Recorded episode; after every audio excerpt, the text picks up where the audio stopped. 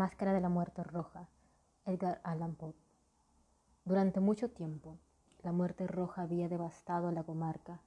Jamás peste alguna fue tan fatal, tan horrible. Su encarnación era la sangre, el rojo y el horror de la sangre.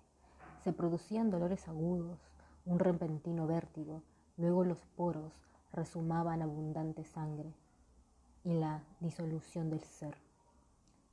Manchas púrpuras en el cuerpo y particularmente en el rostro de la víctima segregaban a esta de la humanidad y la cerraban a todo socorro y a toda compasión. La invasión, el progreso y el resultado de la enfermedad era cuestión de media hora. Pero el príncipe próspero era feliz, intrépido y sagaz. Cuando sus dominios perdieron la mitad de su población, llamó un millar de amigos fuertes, vigorosos y alegres de corazón escogidos entre los caballeros y las damas de su corte, y con ellos formó un refugio recóndito en una de sus abadías fortificadas. Era una construcción vasta y magnífica, creación del propio príncipe, de gusto excéntrico y no obstante grandioso. La rodeaba un espeso y elevado muro, y este muro tenía puerta de hierro. Una vez que entraron en ella, los cortesanos se sirvieron de hornillos y masas para soldar los cerrojos resolvieron atrincherarse contra los súbitos impulsos de la desesperación del exterior y cerrar toda salida a los frenesíes del interior. La abadía fue abastecida ampliamente. Gracias a estas precauciones, los cortesanos podían desafiar al contagio que el mundo exterior se las compusiera como pudiese. Entretanto, sería una locura afligirse o meditar. El príncipe había previsto aquella morada de todos los medios de placer, había bufones, improvisadores, danzarines, músicos, hermosura en todas sus formas, y había también vino. Dentro había todas esas bellas cosas y además seguridad. Afuera la muerte roja. Ocurrió hasta el fin del quinto o sexto mes de su retiro, y en tanto que la plaga afuera hacía los terribles estragos, el príncipe próspero obsequió a sus mil amigos con un baile de máscaras de las más insólitas magnificencias.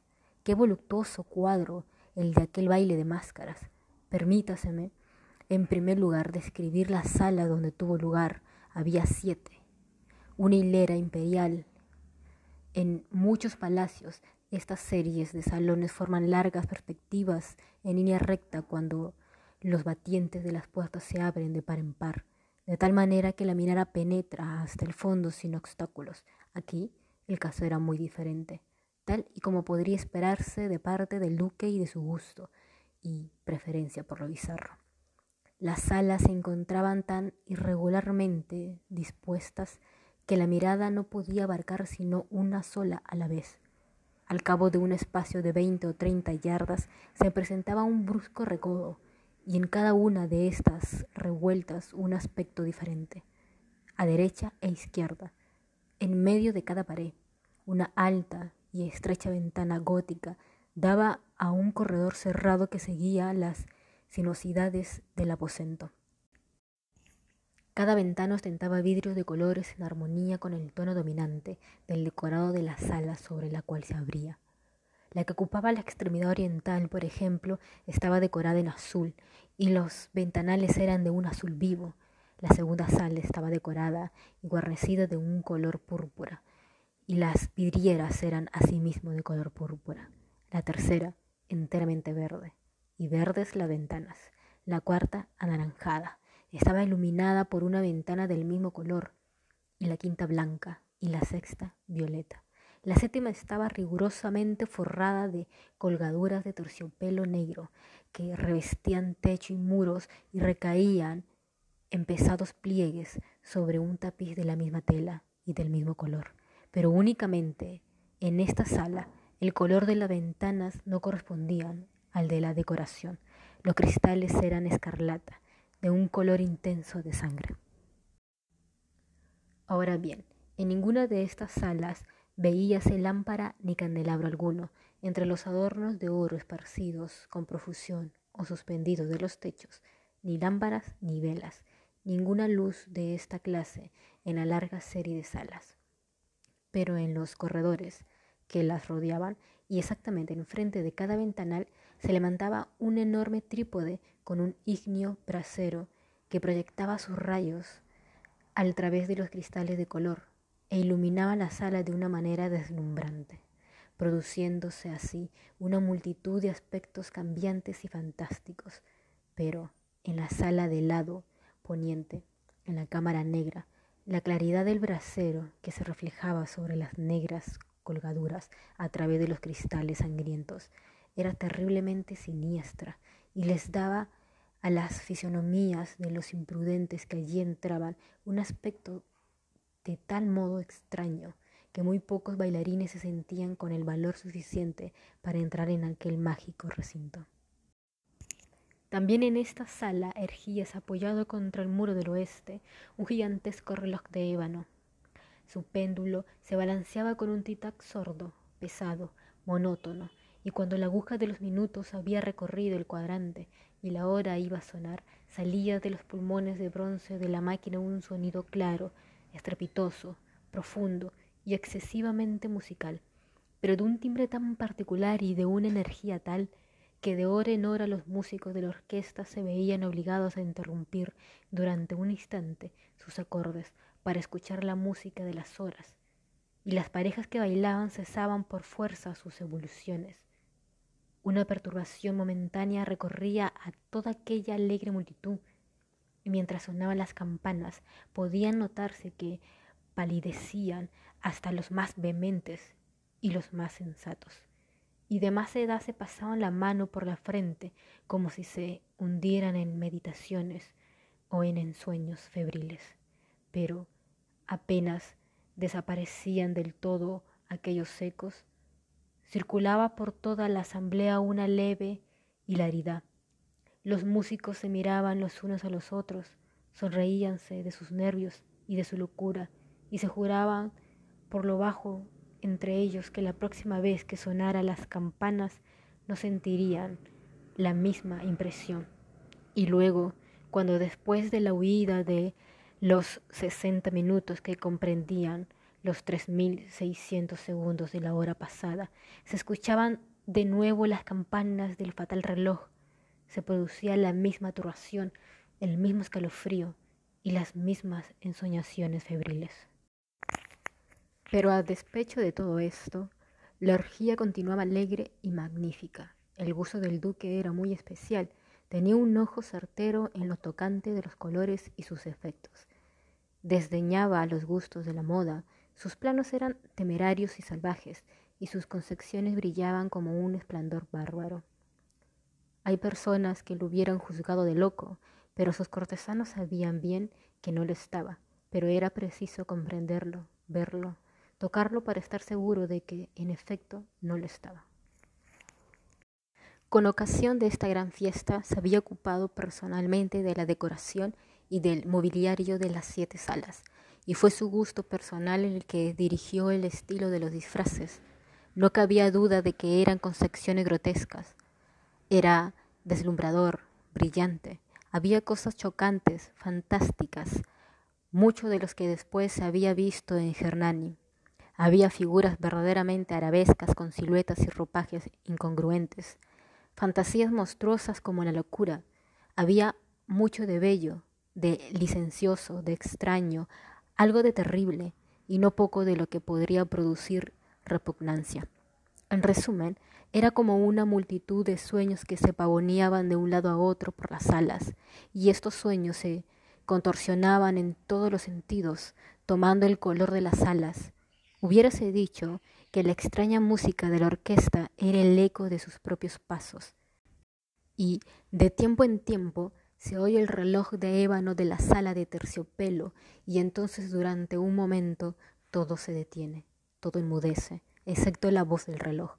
Los sueños se quedan helados, paralizados en sus posturas, mas los ecos de la sonería se desvanecen. No duraron sino un momento y apenas huyen. Una hilaridad leve y mal contenida circula por doquier. Y la música suena de nuevo, Reavívanse los sueños, aquí y allá los danzarines se retuercen más alegremente que nunca, reflejando el color de las ventanas a través de los cuales fluyen los rayos de los trípodes. pero ninguna cara osa ahora aventurarse en aquella sala que queda ya al oeste, porque la noche ha avanzado y una luz más roja fluye a través de los cristales de color de sangre, y la negrura de las colgaduras fúnebres es aterradora. Y para aquel que ponga el pie sobre la negra alfombra, brota del reloj de ébano un resonar más pesado, más solemnemente enérgico que el que llega a los oídos de las máscaras que se diviertan en las salas más apartadas. Pero en otras salas había una densa multitud y el corazón de la vida latía allí febrilmente. Y la fiesta continuaba siempre su trollina, cuando al cabo sonaron los tañidos de medianoche en el reloj entonces, como ya se dijo, cayó la música y se detuvieron las evoluciones de los que bailaban. Se produjo donde quiera, como antes, una ansiosa inmovilidad, pero el tañido del reloj debía ahora componerse de doce campanadas. Por eso fue tal vez que, teniendo más tiempo, se insinuó una mayor cantidad de pensamientos en las meditaciones de los pensativos que se hallaban entre los que se divertían. Y quizás por eso mismo muchas personas de entre la multitud antes de que se ahogaran en el silencio los últimos ecos de la última campanada, tuvieron tiempo de notar la presencia de una máscara que hasta ese momento no había llamado la atención de nadie, y habiendo corrido en un susurro la noticia de aquella intrusión, se suscitó entre la concurrencia un cuchilleo, un murmullo significativo de asombro y desaprobación, y luego, por último, de terror, de horror y de repugnancia. En una reunión de fantasmas como la que he descrito, era preciso sin duda una aparición del todo extraordinariamente para causar tal sensación. La licencia carnavalesca de aquella noche era, a la verdad, casi limitada, pero el personaje en cuestión había sobrepasado la extravagancia de un Herodes y franqueando los límites, muy amplios no obstante, del decoro impuesto por el príncipe. Hay en los corazones más temerarios cuerdas que no se dejan tocar sin emoción, incluso entre los depravados, entre aquellos para quienes la vida y la muerte son igualmente un juego. Hay cosas con las que no se puede jugar. Toda la concurrencia pareció entonces sentir profundamente el mal gusto y la conveniencia de conducta y de vestido de aquel extraño. El personaje era alto y delgado y estaba envuelto en un sudario de la cabeza a los pies, la máscara que ocultaba su rostro representaba también el semblante de un cadáver rígido, que el análisis más minucioso difícilmente hubiera descubierto el artificio. No obstante, todos aquellos locos alegres hubieron podido soportar, sino aprobar, aquella burda broma, pero la máscara había llegado hasta adoptar el tipo de la muerte roja. Sus vestiduras estaban manchadas de sangre y su amplia frente lo mismo que los rasgos de sus rostros estaban salpicados del horror escarlata. Cuando los ojos del príncipe próspero cayeron sobre esta figura espectral, lo que, con movimientos lentos, solemnes, enfáticos, como para mejor representar su papel, se paseaba por aquí y por allá entre los que bailaban, se le vio, en primer lugar, conmoverse por un violento estremecimiento de terror y de asco pero un segundo después su frente enrojeció de ira. ¿Quién se atreve? preguntó como ronca los cortesanos que se hallaban junto a él. ¿Quién se atreve a insultarnos con esa ironía blasfema? Apoderaos de él y desenmascaradle, que sepamos a quién hemos de ahorcar en nuestras almenas al salir el sol. Era en la sala del este o sala azul donde se encontraba el príncipe próspero cuando pronunció estas palabras. Resonaron fuerte y claramente a través de los siete salones, porque el príncipe era un hombre imperioso y robusto, y la música había enmudecido a una señal de su mano.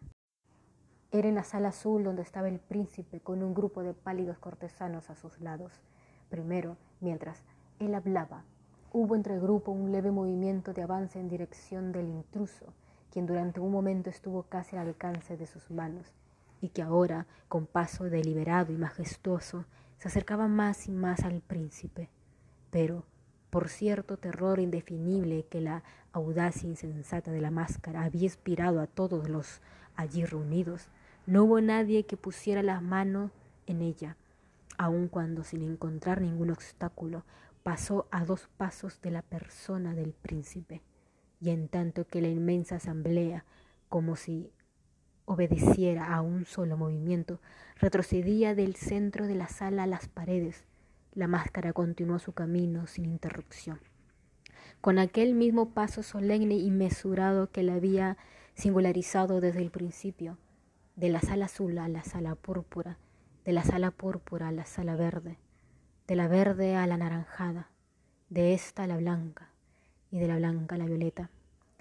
Antes de que nadie hiciera un movimiento decisivo para detenerla, fue entonces cuando el príncipe próspero, exasperado de ira y de vergüenza por su momentánea cobardía, se lanzó precipitadamente a través de las seis salas sin que nadie lo siguiera porque un terror mortal se había apoderado de todo el mundo. Blandía un puñal y se había aproximado impetuosamente a una distancia de tres o cuatro pasos del fantasma que se abatía en retirada. Cuando éste, llegado a la proximidad de la sala de los terciopelos, se volvió bruscamente y afrontó a quien lo perseguía. Sonó un grito agudo y el puñal se deslizaba relampagueante sobre la alfombra fúnebre donde el príncipe cayó muerto un segundo después. Entonces, invocando el frenético valor de la desesperación, una multitud de máscaras se precipitó a la vez en la sala negra y, haciendo al desconocido que se mantenía como una gran estatua, rígido e inmóvil a la sombra del reloj de ébano, se sintieron sofocados por un terror sin nombre. Al ver que no había ninguna forma palpable bajo el sudario y la máscara, todos reconocieron entonces la presencia de la muerte roja. Había venido como un ladrón en la noche.